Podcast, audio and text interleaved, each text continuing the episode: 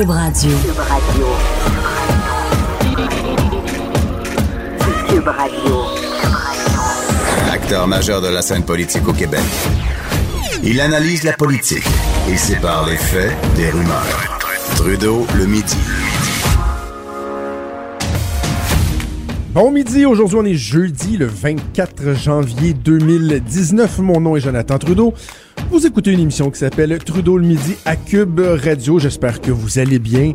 Quel cocktail météo désagréable qui, euh, qui, qui, qui s'acharne sur nous, qui tombe sur le Québec depuis euh, près d'une semaine. Après les vents violents, le froid, les tempêtes de neige, la pluie verglaçante, c'est, c'est quoi la prochaine étape, là? Les écoles qui sont fermées euh, à bien des endroits au Québec, en tout cas c'est le cas ici. Dans la région de Québec, euh, plusieurs, plusieurs écoles qui sont fermées à cause du verglas qui est tombé. C'est pas évident. Je veux pas être baveux, mais moi, dans quarante-huit heures, je m'en vais en Floride. Je laisse ça comme ça. Je dis ça comme ça. Petite semaine de vacances en famille euh, à Disney. Euh, je pense qu'il y a bien des gens qui aimeraient pouvoir, comme je vais avoir la chance de le faire, euh, s'en aller et aller chercher un peu de chaleur. Parce que là, un coup que l'année est passée, des fois, l'hiver, là, on commence à trouver ça long. Là. On a hâte au printemps. Euh... En même temps, quand on compare, on se console. Hein? Euh, on peut se plaindre de notre petite température, de nos petits désagréments, du temps passé dans le trafic, mais c'est vraiment rien comparativement à ce qui se passe au Venezuela. La situation euh, qui s'est tellement empirée au cours des dernières années, juste au niveau social, mais là, au niveau politique, c'est euh, vraiment euh, très grave et très préoccupant. Et j'avais vraiment envie qu'on fasse un bon tour d'horizon, qu'on en parle, qu'on fasse un peu de pédagogie, parce que je pense qu'on va euh, euh, en entendre parler de plus en plus. Il y a des incidences à l'échelle euh, mondiale, beaucoup de pays qui sont impliqués. On va en parler avec Jean-François Mayer, qui est professeur de sciences politiques à l'Université Concordia et co-directeur de l'équipe de recherche interuniversitaire sur l'inclusion et la gouvernance en Amérique latine. Ça fait toute une carte d'affaires. Bon midi, monsieur Mayer. Bon midi, M. Trudeau. C'est très préoccupant euh, ce qui se passe euh, au euh, Venezuela. Euh, premièrement, euh, dressons un peu le, le portrait, le contexte. Quand je, je, je disais d'entrée de jeu qu'au cours des dernières années, la situation s'est grandement détériorée. On va aborder le plan politique, mais parlons du plan social. C'est épouvantable ce qui se passe là-bas en ce moment. Oui, c'est, c'est en effet lamentable. C'est particulièrement frappant parce que le Venezuela était, en Amérique latine, au cours des décennies passées, c'était quand même un des pays les plus riches d'Amérique latine. À cause euh, du pétrole. Savoir, oui, ben, exactement à cause du pétrole. Le Venezuela compte sur les plus euh, grandes réserves de pétrole au monde, en fait. Donc, c'est plus important que l'Arabie Saoudite, par exemple. Euh, donc, en théorie, c'est un pays euh, très riche euh, et qui a longtemps eu... Euh, on va dire la classe moyenne la plus importante en Amérique latine. Donc, euh, il y avait là-bas des gens qui avaient euh, la capacité de dépenser, donc euh, qui étaient habitués quand même à un certain euh, standard, on va dire, de vie, qui n'était pas aussi élevé que ce qu'on retrouve euh, chez nous, par, par exemple, mais qui était quand même très bien, surtout en comparaison avec euh, le reste des pays d'Amérique latine. Et là, depuis les dernières années, on voit l'effondrement de cette classe moyenne, l'économie qui, euh, qui s'effondre aussi, là. Euh, par le même fait. Euh, et puis là, on a vu, entre autres, des chiffres euh, sur la santé de l'économie euh, extrêmement préoccupants au cours des, euh, des dernières semaines, là, qui sont euh, les chiffres qui sont apparus. Et puis peut-être celui qui frappe le plus euh, l'imagination, c'est les taux d'inflation. Donc, euh, ben oui. c'est, euh, hein, donc la façon dont les prix augmentent euh, durant l'année. Donc, pour l'année passée, on était à un virgule trois million Euh, de taux d'inflation, un virgule trois million pour cent dans une année. Donc, c'est-à-dire que dans une année, euh, votre pain de l'air aura augmenté en prix de un virgule trois million pour cent. Donc, c'est, c'est dire que la, la, la monnaie vénézuélienne ne vaut plus rien, c'est ça. Et le, et le Fonds monétaire international qui prévoit que pour deux mille dix-neuf, l'inflation va être, et là, je, à la maison, là, dans vos voitures, attachez-vous, là, dix millions de pourcents, l'inflation qui est prévue ouais. par le F M I pour la prochaine année. Ouais. Donc, le problème, vous, vous venez de le mentionner, c'est que là, la monnaie ne vaut plus rien. Oui, la monnaie ne vaut plus rien. Rendu à des chiffres de cette ampleur-là, c'est astronomique. Donc, euh, en fait, c'est, c'est un symptôme. Mais au niveau concret, ce que ça veut dire aussi, c'est que l'économie euh, tourne tellement, entre guillemets, carré que, par exemple, les gens ont plus euh, souvent ont plus accès à des médicaments de base. Euh, ouais. Si eux, leurs enfants tombent, tombent malades, euh, ils ont de la difficulté à se procurer, par exemple, des antibiotiques, des, des, des, des médicaments de ce genre-là, euh, de base, et aussi des, des produits de consommation de base. Les gens, par exemple, il y a des pénuries de, de papier toilette, euh, des, des choses qui frappent l'imaginaire aussi au Venezuela, parce que les gens là-bas se considéraient comme étant, somme toute, assez, assez riches, donc quand même au-dessus de ces, de ces problèmes d'approvisionnement-là. Puis là, ça frappe de plein fouet l'économie et la société vénézuélienne. Depuis déjà quelques années, là, on parle de deux, trois ans où la situation s'est vraiment dégradée de manière marquée. L'actuel président socialiste Nicolas euh, Maduro, lui, il est arrivé dans le portrait à quel moment ou juste là-dedans? Bon, lui est devenu président en remplacement Euh, du, du, du président précédent qui s'appelait Hugo Chavez. Mm-hmm. Euh, Hugo Chavez est décédé en deux mille treize et euh, le président actuel, Nicolas Maduro, était, euh, au début, en fait, était son chauffeur euh, privé. Donc, euh, c'était une personne en qui euh, Chavez avait confiance, mais c'était pas quelqu'un qui était, euh, on va dire, bien implanté sur la scène politique euh, vénézuélienne. Donc, il n'y avait pas des liens particulièrement profonds avec euh, le parti de Chavez, avec euh, les groupes qui supportaient Chavez non plus. C'était un petit peu un quelqu'un de l'extérieur, à la limite, qui a pris le pouvoir, il a essayé de beaucoup se réclamer. Euh, donc mais, mais, mais, mais, monsieur Mayer, comment, oui. comment on peut passer de chauffeur du président à président du pays? Président c'est assez du particulier, pays. je ne la savais ouais. pas celle-là. C'est, c'est euh, ouf! Oui, ben c'est une bonne question. C'est une excellente question, monsieur Trudeau, parce que ça illustre en fait ce qui s'est passé euh, durant ces années-là. C'est simplement que Euh, quand, quand l'ancien président Chavez est arrivé au pouvoir à la fin des années quatre-vingt-dix, il est arrivé au pouvoir de manière démocratique. Les gens l'ont élu euh, dans, dans un petit peu quand même dans les règles de l'art. Donc des, uni, des élections euh, euh, assez similaires à ce qu'on voit ici, donc euh, juste dans lesquelles les gens, la majorité de la population peut participer. Et ça a été le cas pour la plupart des élections subséquentes.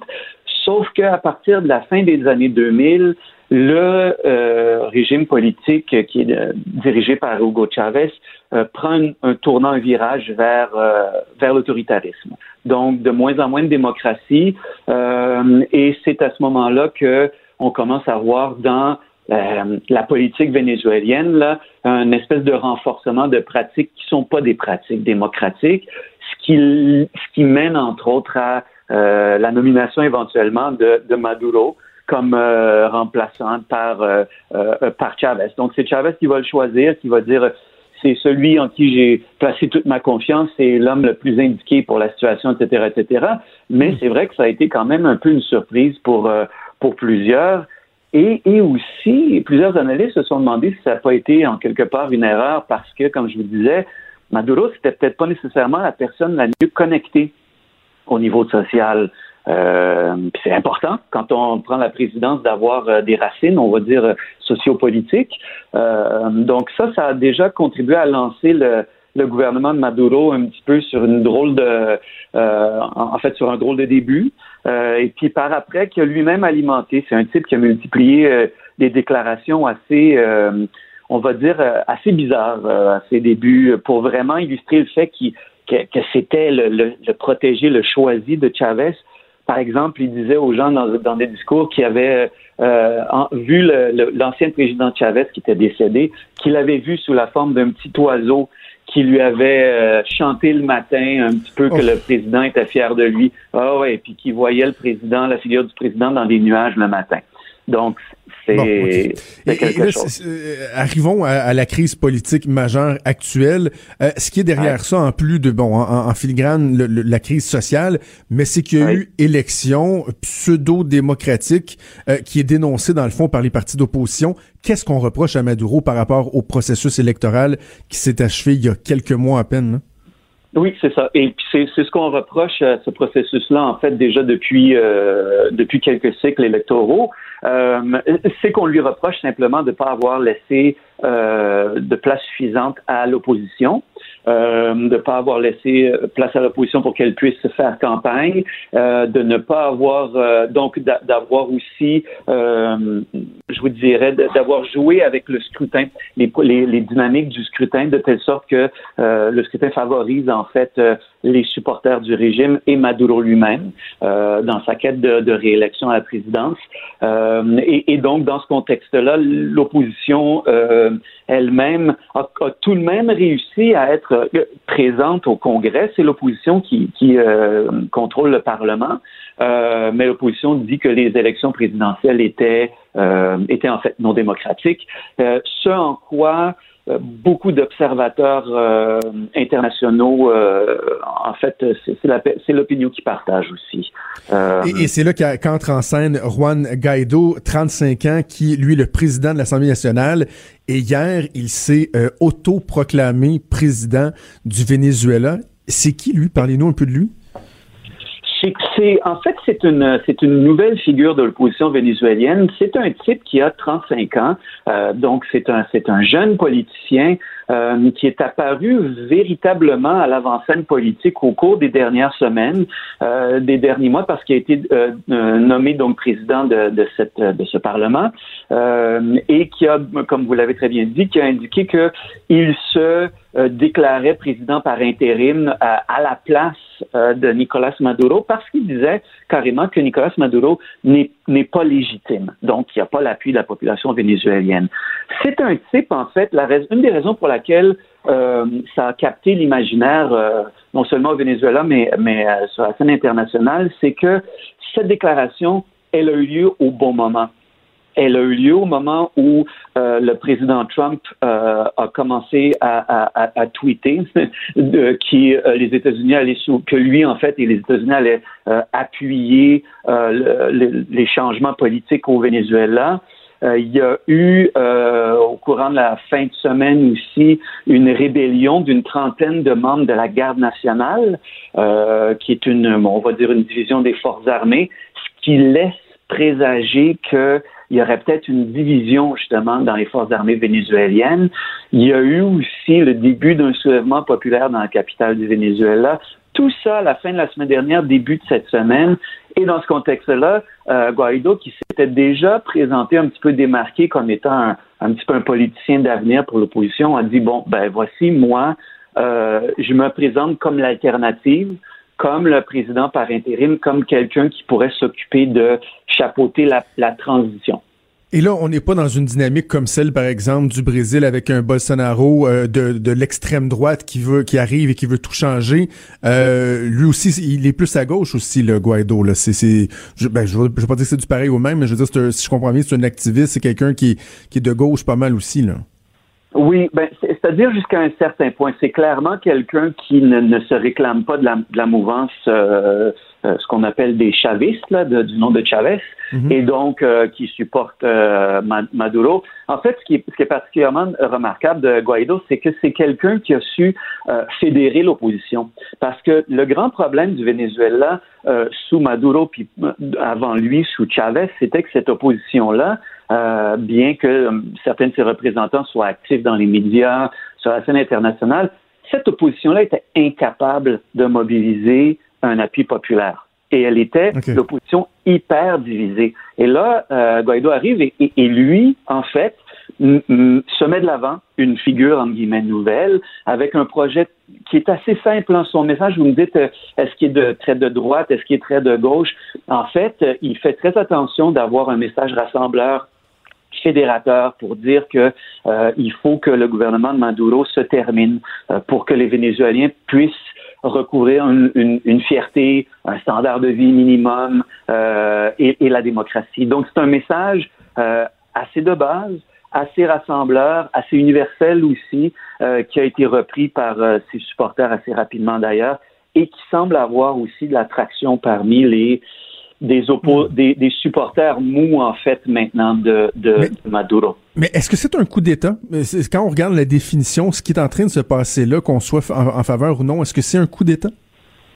Euh, bon, alors là, j'ai vu récemment des, des, euh, des, des analyses, bon, des, des reportages qui disaient qu'il pourrait s'agir d'un coup d'État institutionnel, ouais. euh, des supporters de Maduro, hein, au niveau international, qui disent la même chose. Euh, pour le moment, on ne peut pas dire que c'est un coup d'État puisque, en fait, Maduro est encore au pouvoir.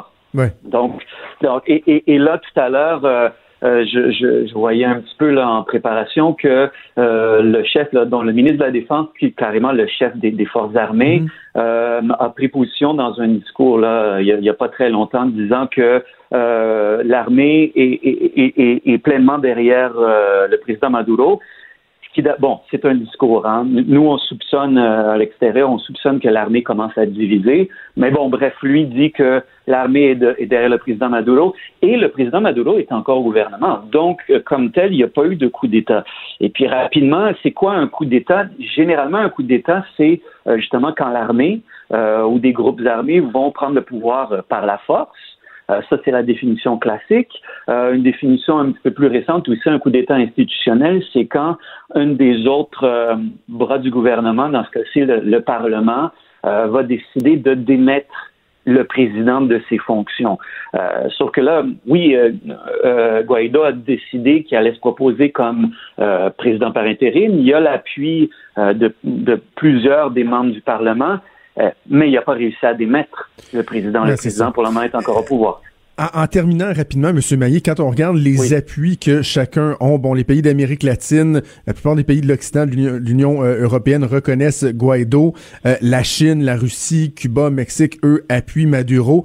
Est-ce oui. qu'on a là tous les ingrédients pour un conflit qui pourrait euh, prendre des proportions euh, mondiales? Là, je ne veux pas faire d'appel. Je ne suis pas en train de dire on va avoir une guerre mondiale, mais c'est quand même assez inquiétant oui. de voir la Russie mettre en garde les États-Unis de, si jamais ils interviennent. Il y, y a quelque chose de très préoccupant en ce moment. Là. Oui, c'est, c'est, c'est clair qu'en fait, euh, le Venezuela re- représente une espèce de cristallisation hein, des, des groupes qui s'opposent au niveau international aussi actuellement, comme vous l'avez très bien dit, peut-être les États-Unis, mais aussi l'Union européenne, le Canada de, d'un côté, puis la Chine, la Russie, la Turquie, euh, Cuba, bon, de l'autre. Euh, il reste que les risques de conflits euh, qui seraient en conflit de, de nature internationale ce serait, ce sont très minces. Et puis, je vais peut-être juste en terminant, je veux souligner le fait que dans les déclarations du ministre de la Défense, ce qui était très intéressant, c'était pas seulement le fait qu'il disait que l'armée appuyait le président Maduro, mais qu'il disait que ce qu'il faut éviter à tout prix, c'est une guerre civile, une guerre, ce qu'il dit, une guerre euh, fratricide, donc entre bon entre frères et sœurs du, mmh. du Venezuela. Et ça, c'est très important parce que ça nous laisse penser que avant que la situation dégénère de manière trop marquée, il est fort possible que l'armée décide de euh, déposer entre guillemets Maduro, de faire euh, un, un coup d'État contre Maduro si l'armée constate que la situation commence à, à devenir hors de contrôle. Donc, le scénario pour le moment le plus probable avant une intervention externe, avant une dégénération, on va dire là, qu'est-ce que ça dégénère là, de, de façon euh, peut-être du type de, de, de guerre entre même en pays, c'est le scénario armé qui reste le plus probable, mais il ne faut pas non plus éviter de, de penser, il faut considérer la possibilité d'un certain soulèvement populaire aussi. Ça, c'est très possible aussi. Fort intéressant, fort éclairant. On garde votre numéro pas loin, hein, Monsieur Mailly. Je sens qu'on aura l'occasion de, de se reparler. Merci beaucoup d'avoir pris le temps ce midi. Ça a été un grand plaisir, Monsieur Trudeau. Bonne journée à vous. Trudeau le midi. Pour nous rejoindre en studio. Studio à commercial cube point radio. Appelez ou textez. un huit sept cube radio. un huit sept sept huit deux sept deux trois quatre six. Elle anime Les Effrontés en semaine de neuf heures à dix heures avec Vanessa Destinée et j'ai le plaisir de lui parler tous les jeux, jeudis. Oui, c'est ça. J'étais comme plus sûr. Geneviève Peterson qui est avec moi. Salut Geneviève. Salut, c'est notre rendez-vous, euh, Jonathan. Ah oui, un rendez-vous que j'apprécie beaucoup. Oui, je l'attends tout le temps avec impatience. Hey, on va parler du métier d'influenceur. Tu oh, m'as envoyé oui. un lien, un article du site Nerd City que j'ai trouvé vraiment, vraiment intéressant. On parle de Karine Saint-Michel, une ancienne candidate euh, de participante d'Occupation Double, euh, qui est rendue influenceur. Puis on se fait toujours euh, l'image de ces gens-là comme, tu sais, étant le, c'est la belle vie, euh, et le glamour et tout et tout. Et elle, dans le fond, elle a levé le voile en disant, regardez, c'est pas évident, même que moi, je vis sous le seuil de la pauvreté. Oui, Karine Saint-Michel, effectivement, qui est une ancienne participante de l'édition euh, Bali Dodé. Euh, Puis c'est vrai, Jonathan, ce que tu dis quand on regarde, quand on défile les mosaïques sur Instagram. La mosaïque Instagram, c'est toutes les petites photos, là. C'est pas les stories, là. C'est vraiment les photos qu'on met de l'avant sur Instagram et qui restent. On peut s'imaginer que ces gens-là ont une vie extraordinaire euh, parce qu'effectivement, souvent, ils sont invités à des endroits euh, grat- gratuitement. Ils font des voyages gratuitement, mais euh, qui dit gratuité, euh, dit pas chèque de paie, Jonathan. Puis c'est ça ouais. que Karine Saint-Michel euh, dit et c'est ça qu'on sait moins sur ce milieu-là. C'est-à-dire dire que, évidemment, ce ne sont pas les gratuités qui paient le loyer, euh, qui paient le bill de cellulaire, qui paient l'épicerie et toutes les dépenses auxquelles on doit faire face dans la vie. Et elle dit, euh, le salaire moyen d'une personne qui vit sous le seuil de la pauvreté, c'est entre vingt-deux et vingt-cinq mille dollars. Elle fait moins que ça et elle doit euh, faire d'autres jobs pour joindre les deux bouts, c'est-à-dire elle travaille dans les bars, euh, elle est mannequin, mm-hmm. euh, et puis, bon, évidemment, euh, Karine Saint-Michel va à l'école. Et là, il euh, faut savoir que les réactions ont été tu dis très intenses. Je, tu dis évidemment, moi je dirais heureusement. Heureusement que non, les réactions non. ont été intenses. Ouais, vas-y, parce que moi, je vais, je vais apporter un point après, mais vas-y. Ben, moi, quand je vois des choses comme ça, j'ai envie de dire, écoute, first world problem, là. Tu sais, je veux dire, euh, tu fais pas pitié, fille, va travailler, tu arrête. Tu sais, parce que, évidemment, c'est pas donné à tout le monde euh, d'être influenceur. Moi, je compare ça à, à un nouveau star system, OK? C'est-à-dire ouais. qu'il y a beaucoup d'appelés, peu d'élus, comme dans le star system traditionnel. C'est-à-dire que tu peux essayer pendant des années euh, de te faire un nom, d'être rémunéré par des grandes marques pour faire ton travail, mais ça veut pas dire nécessairement que tu vas y arriver. Ça prend ce petit je ne sais quoi. Il euh, n'y a pas de recette, tu sais. C'est un peu euh, occupe une niche qui n'est pas occupée par personne d'autre euh, et euh, soit et une présence en ligne qui est constante, tu sais, euh, démarque-toi des autres. Puis on dirait, en tout cas, je ne sais pas, qu'est-ce ben, que tu en penses. C'est de la chance aussi, là. Ben, beaucoup, c'est ça que je te dis. Il y a la chance, le contexte, faut que oui. les astres soient bien alignés. Puis moi, le parallèle que je me faisais, c'était avec quelqu'un qui veut jouer au hockey dans la Ligue nationale. Même affaire. Vas-y, mon petit gars, ma petite fille, là, mais ça, ça se peut que tu trouves le temps long, tu sais. Mm. Donc, de vouloir vivre de ce métier-là, puis je me disais c'est bien qu'elle lève le voile là-dessus, qu'on voit que c'est pas tout le temps glamour. Oui, parce qu'il y a plein de gens qui temps, veulent devenir ça puis qui ont l'impression que c'est facile. C'est ça, mais en même temps, on s'entend-tu qu'il y a bien des gens qui gagnent autour, mettons, de dix-huit à vingt mille et qui, eux, sont pas invités sur le bras dans des gros, dans des Exactement, gros parties, mais faut dire dans des que... photoshoots et tout et tout. Fait que je comprends que des fois, il peut y avoir des réactions mais, un peu épidermiques. Mais attends, il y a deux affaires dans ce que tu dis euh, là-dedans, Jonathan. Pour être invité dans des événements puis invité en voyage, faut avoir beaucoup de followers, faut avoir de l'influence. Je pense pas que Karine Saint-Michel là, se fait inviter à Hawaï comme une Elisabeth Rioux ou comme une Lisanne Nadeau ou comme euh, d'autres influenceurs. Ben, ce sont des filles qui ont des millions de followers, qui ont des... Okay. Ça se compte en plus que centaines de mille de followers. C'est vraiment un nouveau star system, tu sais. Puis j'ai aimé ça ton parallèle avec le hockey, euh, Jonathan, parce qu'il y a beaucoup de monde qui disent « Ouais, mais ces filles-là, ils n'ont pas de talent. C'est quoi leur talent à part d'être jeunes puis belles? Euh, » Oui, c'est vrai. OK, la majorité de ces filles-là, ce sont de jeunes filles euh, à ce qui correspondent à certains standards de beauté. Puis ça, ben, entre guillemets, ça prend pas de talent pour être jeune et belle, là, si tu vois ce que je veux dire. Là, il faut juste ouais, aller au gym ouais. puis manger comme du monde. Mais euh, quand même, pour se rendre, euh, pour se mettre à faire de l'argent avec ça de façon euh, subséquente, là, c'est-à-dire euh, devenir millionnaire ou gagner très bien sa vie, euh, oui, ça prend un certain talent.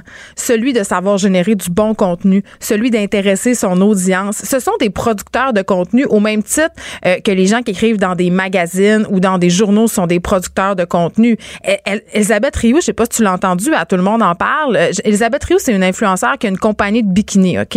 Donc, okay. c'est une très belle fille euh, qui marchande son corps. Évidemment, euh, le jour où Elisabeth Rioux va se retirer de ses photos, je suis pas sûre que ça, ça, son brand de bikini va survivre. Le produit, c'est elle, tu sais. Mais elle disait, je me lève la nuit pour répondre à mes fans du Japon ou pour répondre à mes fans qui sont dans d'autres pays euh, parce que la clé du succès, c'est être là et être là tout le temps. Ces filles-là travaillent énormément, puis il y a des hommes aussi qui sont des influenceurs. Ils travaillent vingt-quatre heures sur vingt-quatre. C'est pas vrai qu'ils sont assis sur leur derrière à rien faire. Je sais, tu sais, un shoot Instagram, là, c'est pas juste prendre une photo, là. Il y a une équipe, euh, il y a de l'éclairage, il y a de la mise en scène. C'est un nouveau média, carrément. Donc, il faut arrêter de penser que c'est facile de devenir influenceur puis c'est donné à n'importe qui. Ce n'est pas vrai. Beaucoup d'appelés, peu d'élus. OK. Et là, il y a l'aspect aussi des influenceurs qui euh, vendent qui vendent du rêve. Oui. Parce que justement, leur vie a tellement l'air d'être d'être merveilleuse. Ben, ce sont rêve. Des agents de marketing assez incroyables. C'est pour ça qu'il y a des compagnies qui les emploient et tout.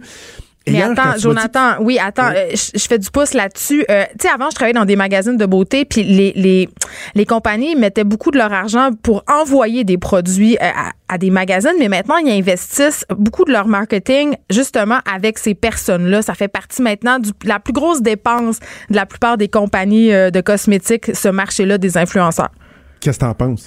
Ben, j'en pense que... C'est, c'est ça, je te dis, c'est un nouveau média, c'est la nouvelle façon de toucher les gens. Puis ce qui fonctionne avec ça, c'est que... Est-ce que tu dis « so be it » ou tu dis ça n'a pas de bon ah, sens? Ah non, moi, je dis « so be it », c'est parce que, euh, évidemment, ce sont de vraies personnes, c'est du marketing organique. Ce qu'on vend sur Instagram, là, euh, c'est de la vraie vie, euh, c'est du naturel, mais on sait tous que c'est pas ça, la vraie vie, puis qu'il n'y a rien de naturel là-dedans, mais ça fonctionne très bien, donc les compagnies l'ont bien vu, tu sais. Je trouve pas ça mal, je trouve pas ça bien. Il faut s'adapter, et c'est ça la nouvelle réalité.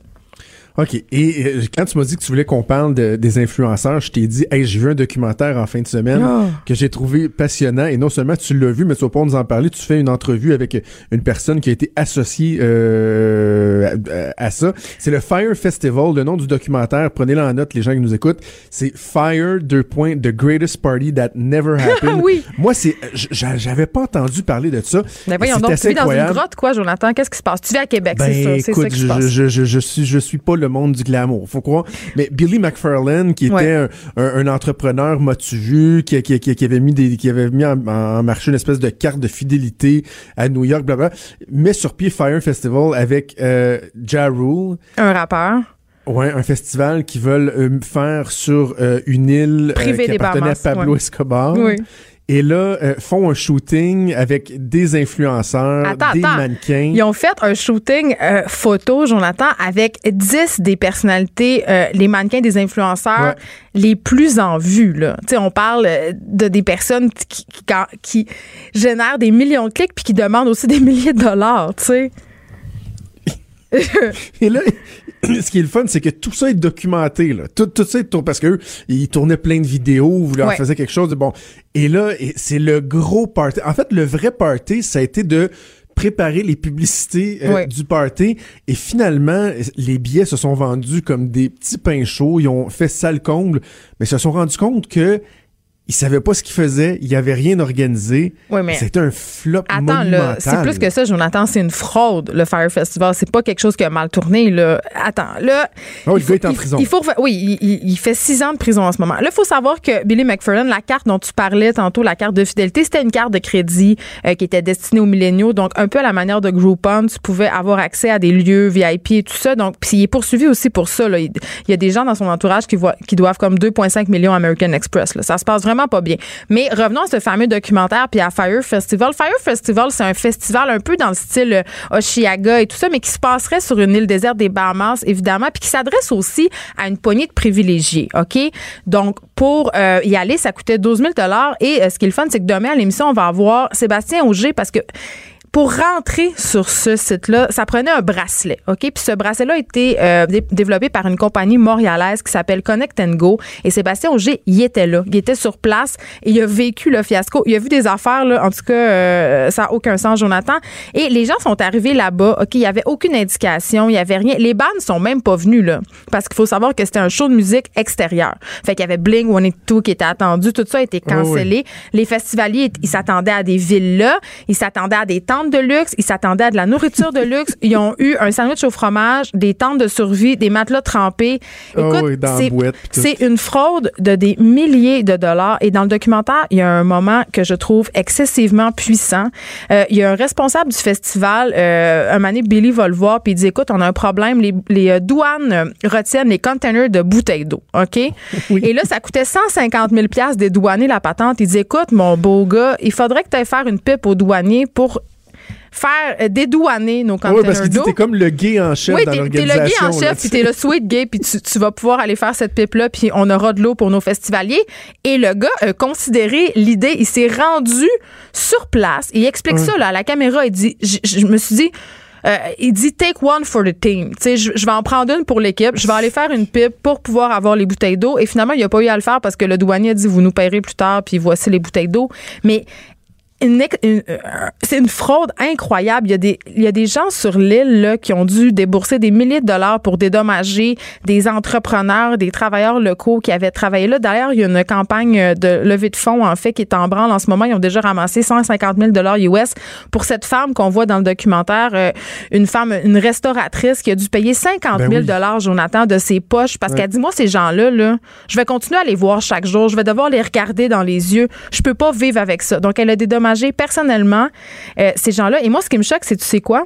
Le plus ouais. là-dedans, ce qui me rend folle, c'est que Billy McFarland, là, après ce scheme-là, là, pendant que le F B I était là-dessus, qu'il le savait, qu'il était... Oui! Il a préparé un autre scheme. Il a envoyé, il, il a envoyé des courriels aux gens pour leur vendre des billets pour le Met Gala, euh, pour les Grammys, alors qu'on sait que c'est... Euh, puis le Gala aussi, euh, plein d'événements. Et encore V I P. Là, c'est tout filmé, là. Lui, oui. il a engagé il du monde pour le filmer pour en train de crosser le monde. Puis, je veux dire, puis il y a encore des gens qui le suivaient puis qui le croyaient après ça. Moi, c'est ça qui me renverse.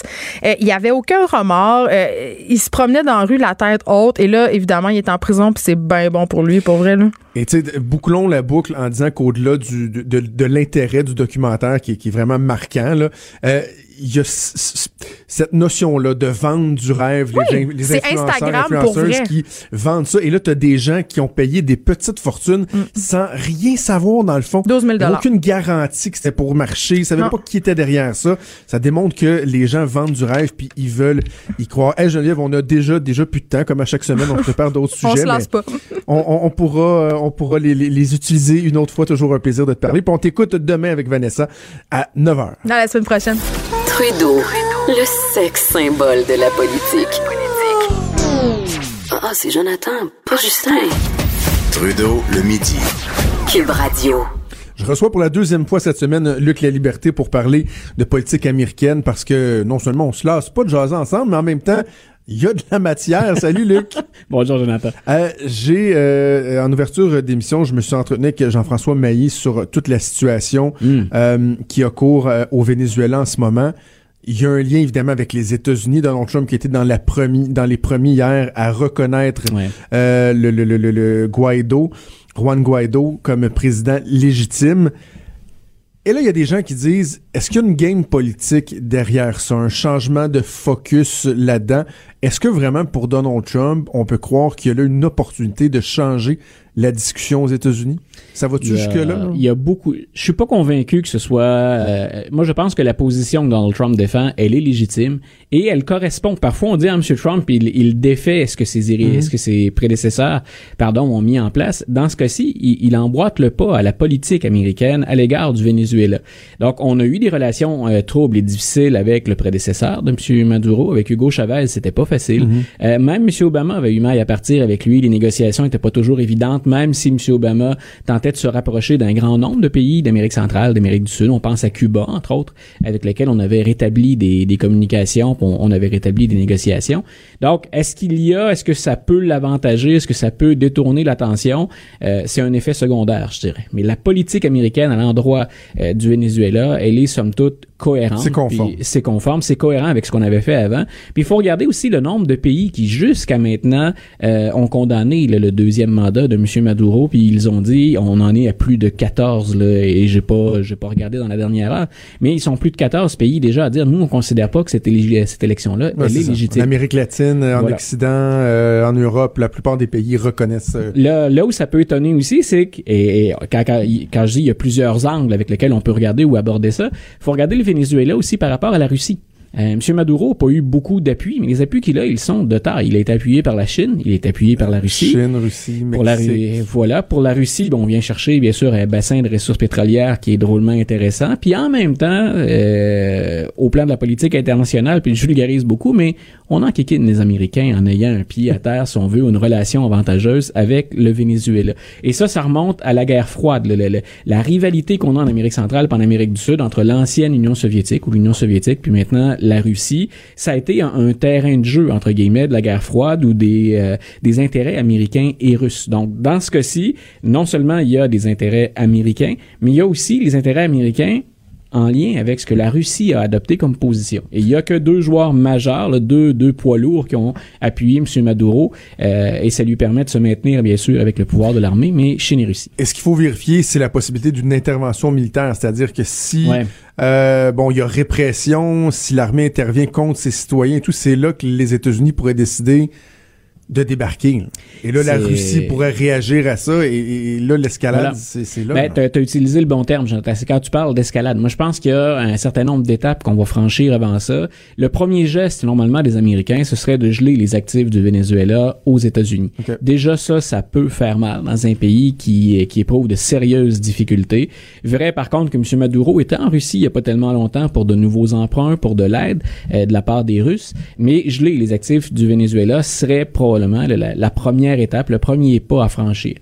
De là à dire qu'ensuite on débarque sur le terrain, moi ce que je crains c'est l'escalade et je pense pas que ni la Russie ni les États-Unis aient intérêt à aller jusque-là. Mm. En même temps, M. Maduro s'accroche. Hein? Le, le président de, de l'Assemblée nationale qui s'oppose à lui, euh, il a l'appui de la population. Deux tiers des Vénézuéliens ne le veulent plus, M. Maduro. Mm. Puis on, on souhaite un changement. Puis d'ailleurs, il y a toute une crise. Quand on parle de crise humanitaire, parfois de crise des migrants, euh, à la fin de l'année deux mille dix-neuf, on pense qu'ils seront trois millions de Vénézuéliens à avoir quitté le pays. Donc, on, on est vraiment dans un état de crise. Alors, le, le mot escalade, moi, je... C'est épouvantable ce qui se passe là-bas. Je, ah, je, j'en parlais avec mon invité tantôt. Oui. Le, le F M I prévoit qu'en deux mille dix-neuf, ouais. il va y avoir une augmentation de l'inflation de dix millions de pourcents. Oui. Tu sais, là où on a déjà vu ça il y a, il y a, il y a plusieurs décennies, là, dans, dans, dans certains pays, là, tu vas aller acheter un pain avec une brouette de cash, là, tellement que l'argent vaut plus rien. Ah non, non, c'est, c'est, c'est une situation euh, qui, qui est atroce. Puis ça, c'est un régime, finalement, qui, qui l'était déjà un peu, mais qui, qui devient de plus en plus autoritaire. Euh, c'est hélas des pages fréquentes de, de, de l'histoire de l'Amérique centrale puis de l'Amérique du Sud, des meneurs qui monopolisent le pouvoir, mais avec le soutien de l'armée. Et dans ce temps-là, non seulement on a ce déficit économique, on a cette, cette crise humanitaire, quand on parle des migrants, mais Et on ajoute à ça, bien sûr, un déficit démocratique, démocratique qui est hein. majeur. OK, revenons aux problèmes locaux de Donald Trump. Oui. Quelle, quelle espèce de roman qui se joue avec Nancy Pelosi sur le discours sur l'État de l'Union, sur le State of the Union. Dans le dernier épisode, il y avait Nancy Pelosi qui avait dit « Don't call us, we'll call you ». Finalement, on va laisser faire pour le State of the Union. Et là, hier, Donald Trump, il, oui. il, il a dit « Non, moi, je vais y aller pareil ». Et Mme Pelosi a dit, c'est parce que vous avez pas compris, elle a pas dit ça comme ça, bien sûr, oh, je fais exprès de vulgariser, mais grosso modo, ce qu'elle lui répond, c'est non, vous avez pas compris, on, on veut pas vous voir.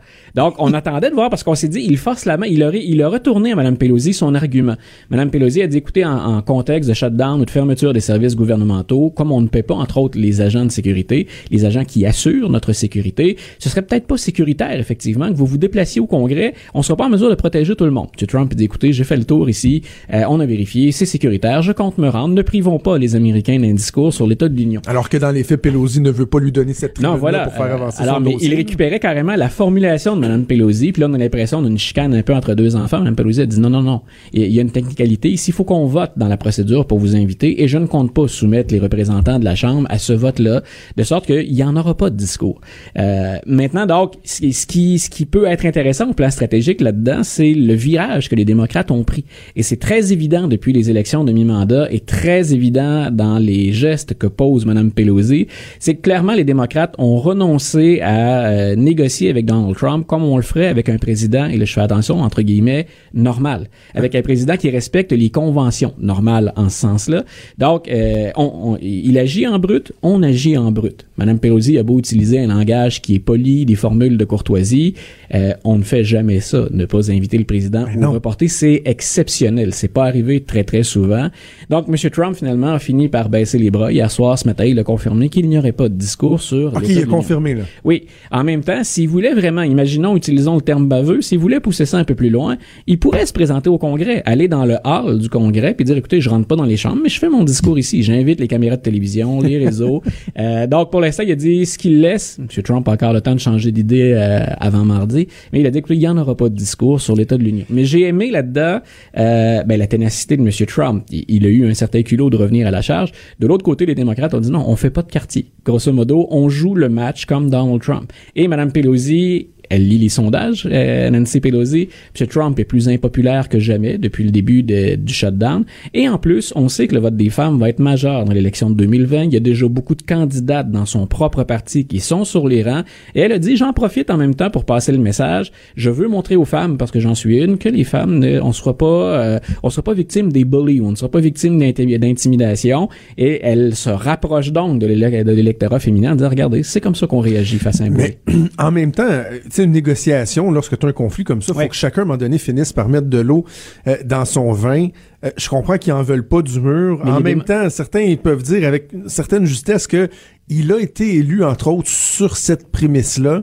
Euh, ah, Donald ça, c'est, Trump. C'est une discussion sans donc, fin. Donc, tu sais, les, les deux, à un moment donné, ouais. il va falloir que quelqu'un plie un moment donné. Dé- ça peut pas durer éternellement. Les démocrates là. Jouent bien leur jeu. Si Mme Pelosi dit qu'il n'y aura pas de discours tant qu'il n'y a pas de fermeture de service, on continue à négocier pendant ce temps-là. Et la dernière offre, elle émane des démocrates. Et ce qu'ils ont offert, eux, ils refusent de fournir plus d'argent pour un mur, mais ils ont augmenté. Ils offraient un virgule six milliard de dollars pour la sécurité à la frontière. Pour les améliorations, voilà. La technologie... Euh, euh, plus de personnel. Donc, euh, d'ailleurs, on l'a vu, là, avec le fameux procès El Chapo, on a vu que les, les, les, euh, les criminels qu'on a déjà arrêtés disent « Oui, c'est vrai, on passe par les postes frontières déjà gardés avec la drogue. Ça n'a rien à voir avec le, un mur ou pas de mur. » là. Donc, ce que les démocrates disent, c'est « Oui, améliorons la, la, la sécurité à la frontière et on est prêt à aller au-delà de deux milliards de dollars. » Mais bien sûr, on met ça sous le vocable « sécurité à la frontière » et non pas le mur de Donald Trump. Et plus ça va, moins Donald Trump peut justifier de s'accrocher. C'est-à-dire que peut-être que pour une base électorale, son noyau, son fameux noyau dur qui est là depuis le départ, euh, peut-être que ça fait encore un peu de sens. Mais quand on regarde la situation globalement aux États-Unis, c'est de plus en plus difficile à justifier pour lui de dire « je veux absolument le mur ». Les démocrates montrent et affirment haut et fort « on est pour la sécurité à la frontière, mais pas pour votre mur ». En terminant, parlons de Michael Cohen qui a annoncé oui. qu'il reportait son témoignage devant euh, le Congrès. Bon, on dit reporter, ce qu'on doit comprendre qu'il doit être annulé parce qu'il doit se présenter, lui, pour sa peine de prison au euh, mois de mars. Ben, donc, voilà. Finalement, est-ce que ça veut dire qu'on l'entendra pas? C'est-à-dire que le terme utilisé a vraiment été reporté. Son avocat a refusé de confirmer qu'il ne témoignerait jamais. En même temps, tu le dis, il y a un calendrier à respecter. Euh, ce qu'il a dit, ce que son avocat a dit hier, c'est que M. Cohen a reçu des menaces de la part de M. Trump et de M. Giuliani. Et on a entendu M. Giuliani en entrevue dire, écoutez, Michael Cohen, s'il si, si vient au Congrès puis qu'il témoigne, il collabore avec l'enquête, avec l'enquêteur Mueller. Mm. Il y a peut-être des choses qu'on aurait à dire sur son père. Et son père ferait affaire ou aurait fait affaire avec le crime organisé. Là, tout ça, on est dans les... Euh, on, on est dans... Mais pour qu'est-ce que ça a à voir? Ben voilà, mais en même temps, ce qu'on, ce qu'on dit depuis le départ, c'est qu'une des choses qui a poussé Michael Cohen à parler, c'est qu'il veut protéger ben sa femme, il veut protéger ses enfants, puis là, on s'en prend à son père directement. Donc, c'est carrément un exercice de chantage auquel s'est livré Giuliani. Est-ce que c'est vrai ou pas? On le sait pas. Puis effectivement, dans la cause de M. Mueller, ça importe peu ce que fait le père de Michael Cohen. Jusqu'à maintenant, il n'y a pas de lien officiel. Mais si M. Cohen refuse de témoigner devant le Congrès parce que Giuliani dit « on va coincer votre père » ou « on va dévoiler des choses », ben ça, c'est carrément interférer avec l'enquête et c'est carrément exercer des pressions indues sur un témoin. Et ça améliore pas le portrait de Donald Trump. Celui de Giuliani, il, il est déjà, euh, ouais. il est déjà euh, sérieusement amoché. Ouf, parce il échappe, que... hein? Ah, carrément. Et il se dédie d'une entrevue à l'autre. La, la version des faits varie. C'est, il se contredit carrément. Donc, et dans ce cas-ci, ce, qu'on, ce que vient de faire Giuliani, ben, c'est très grave. Encore là, dans des procédures normales et devant un tribunal, menacer un témoin, ben, à ma connaissance, c'est quelque chose de majeur. Luc, toujours intéressant de t'entendre parler de politique américaine. On remet, ça, euh, on remet ça bientôt, là, quand je vais revenir du chaud soleil. Euh, oui, j'ai entendu dire que t'allais changer un peu de couleur, que t'allais prendre un peu de, de teint. Ça va faire du bien. Hey, merci, Luc Laliberté. On se reparle bientôt. Et bon séjour. À gauche, à droite, au milieu, tout le monde est le bienvenu. Jusqu'à treize, vous écoutez Trudeau le midi, Q U B Radio. Ouais, et nouvelle qui fesse ce matin dans euh, le journal et c'est, c'est particulier parce qu'on a beaucoup parlé la semaine dernière, puis je, je, je sans souffler dans ma trompette, je, je pense que je suis celui qui a lancé ce parallèle-là, euh, tout d'abord à ce micro, ensuite à la joute, et euh, ça fait en sorte qu'il y a des gens qui ont, qui ont voulu faire des comparatifs. Lorsque je disais que c'était pas normal qu'un préposé aux bénéficiaires gagne moins qu'un scanner de bouteille. C'est le parallèle que j'avais fait. Et la semaine dernière, donc vendredi, à la joute, euh, ils ont fait un comparatif. Donc, parce que moi, bon, après ça, ils m'ont posé la question. Ils m'ont dit, t'es-tu sûr de ce que t'avances? Je dis, ben oui, oui, je me souviens de, d'avoir fait des, des, des comparatifs. Puis, ne serait-ce que les préposés au privé, euh, c'est documenté. Plusieurs gagnent même en bas de quinze dollars de l'heure, alors qu'on sait que le, le salaire des caissiers-vendeurs à la S A Q tourne autour de vingt dollars, euh, dix-huit, dix-neuf, vingt dollars euh, comme, comme plancher euh, à l'embauche. Le salaire minimum, si on veut, dans les S A Q. Alors là, ils avaient fait des vérifications, on a fait des comparatifs et tout. Mais là, l'élément nouveau, c'est que Pierre Couture, ce matin, nous arrive avec le nouveau salaire. Le nouveau salaire qui euh, devrait être voté, là. Ça fait partie des, de l'entente de principe qui a été conclue. Tu sais, là, les grèves tournantes, là, hein, lorsque, pendant plusieurs journées, des fois un vendredi, vous vouliez aller vous chercher une petite bouteille de rouge, pourquoi pas une petite bouteille de bulle pour célébrer une promotion ou quelque chose comme ça, puis que vous pouviez pas parce que la S A Q avait décidé qu'ils mettaient des stickers partout d'invites puis qu'ils faisaient la grève par, comme des enfants gâtés, ben ça, ça a amené éventuellement, à force de faire des pressions puis de, de prendre en otage les gens, ça a amené à une entente avec le gouvernement. Et dans cette entente-là, ce qu'on apprend ce matin, donc, c'est que le salaire minimum pour un caissier-vendeur de la S A Q va passer à vingt dollars et quarante-six de l'heure. vingt piastres et quarante-six pour être derrière un comptoir, pour prendre ma bouteille, pour la scanner, pour me demander si j'ai ma carte Inspire, pour me dire ça va faire quarante-huit et quarante-sept, vous voulez payer de quelle façon? Si j'ai une coupe de bouteille, me dire voulez-vous une boîte? Moi, vous mettez ça dans une boîte. vingt piastres et quarante-six dollars pour faire ce job-là. Là, je décroche totalement. Parce que la semaine dernière, je, je disais, puis tu sais, plusieurs ont eu le, le, le, le même discours. On disait qu'on parle du, du, de la problématique du salaire euh, chez les préposés, qui sont pas assez payés, qu'on a de la misère euh, à les faire venir euh, dans les dans les C H S L D. On disait, c'est pas contre la S A Q, là. Ils sont gentils, euh, la plupart font des beaux sourires, il y en a qui ont des faces de plâtre, mais la plupart sont gentils, donnent un bon service, ils ont besoin d'un petit conseil, ils vont vous aider, et tout et tout. Donc, c'est pas contre les employés de la S A Q. Mais là, moi, ce matin, je franchis une espèce de point de non-retour, là. Je m'excuse, mais il y a le fait que les préposés ne gagnent pas suffisamment d'argent, et maintenant, on peut vraiment dire qu'il y a le fait que les préposés de la S A C gagnent trop, là. C'est pas parce que je veux pas qu'il y ait un bon salaire. C'est que je, je pense qu'il y a d'autres choses à régler avant d'en arriver là. Si tout allait tellement bien au Québec, là, si on était comme la Norvège, là, que euh, on avait un fonds souverain de mille milliards de dollars, que ça allait bien, qu'on créait de la richesse, pis ah ouais, donc c'est, c'est merveilleux, on a réduit les impôts comme ça se peut pas, les emplois du, de, la, de la fonction publique, on peut ouvrir les vannes, on va mieux rémunérer notre monde, blablabla. C'est pas ça, là. On n'est pas là au Québec, là. T'sais, on n'est pas le Venezuela, là. J'ai parlé beaucoup du Venezuela aujourd'hui. La situation sociale, elle n'est pas la même. Mais on a quand même un gouvernement qui est euh, ultra endetté. Nos générations, en fait, qui sont endettées comme ça se peut pas. Le citoyen payeur de taxes qui est surtaxé, surimposé, qui a de la misère à arriver, qui voit le coût de la vie toujours augmenter, mais que lui, son salaire, par contre, il augmente pas. Et on a les moyens de se payer des caissiers vendeurs de la S A Q à vingt quarante-six pour passer une bouteille, pip, devant un scan. Voyons, on est fou. On est fou, fou, fou, fou, fou. On est tombé sa tomate. Ça n'a aucune espèce de bon sens. Et en plus, ces gens-là sont beaucoup plus payés que d'autres corps de métier. T'sais, on parlait de, de, de, de, de préposés aux bénéficiaires qui gagnent, bon, le journal disant en, en moyenne seize dollars de l'heure. T'sais, soyons quand même clairs, honnêtes, honnêtes. Au privé, c'est autour de quinze dollars de l'heure, même souvent en bas. Donc, en, euh, en bas même euh, de quinze dollars de l'heure. Ça va même tourner les photos de salaire minimum. Un peu plus, treize, treize, un peu plus treize dollars de l'heure. Au public, ça peut aller jusqu'à... Ça va commencer autour de dix-neuf dollars de l'heure, mais il reste que c'est moins. Et les éducatrices en service de garde, eux, c'est autour de dix-huit et quelques, le salaire d'entrée. Alors moi, je pose la question, là. Qui euh, doit être le mieux payé? En tout cas, moi, qui je veux qu'il soit le mieux payé? Est-ce que c'est la personne à qui je confie mon enfant à la garderie? La personne à qui je confie ma grand-mère qui est en fin de vie? Ou la personne à qui je confie mes bouteilles de vin pour les mettre dans un sac?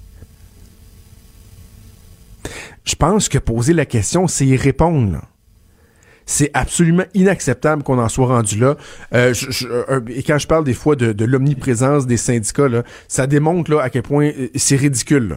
On a laissé d'année en année ces gens-là toujours aller en chercher plus, faire des pressions, euh, faire même une espèce d'intimidation, prendre la population en, en otage. Puis oui, savez-vous quoi, c'est un peu déprimant de se dire que ça a plus d'impact quand c'est des gens qui nous empêchent d'aller prendre euh, notre bouteille de vin, qui font des moyens. Ça a plus d'impact auprès du gouvernement, qui le gouvernement lui est à l'écoute de la population, que quand on empêche la personne qui donne le bain à un aîné, euh, quand on les empêche de donner des bains parce que, mettons, ils feraient des moyens de pression, là, c'est, ça avance pas. Parce que ces gens, ces postes-là, ils sont syndiqués, là aussi, les préposés dans le public. Alors, comment se fait-il qu'on en soit arrivé là? Tu sais, la S A Q, c'était privé, là, qui donnait des, une, une, une, une boîte privée, qui voulait avoir euh, des bons employés, puis des... et qui choisissaient de mieux les rémunérer. Pas de problème avec ça, mais c'est public, puis on n'a pas les moyens de payer autant que ça. C'est franchement ridicule, franchement révoltant. Cube Radio.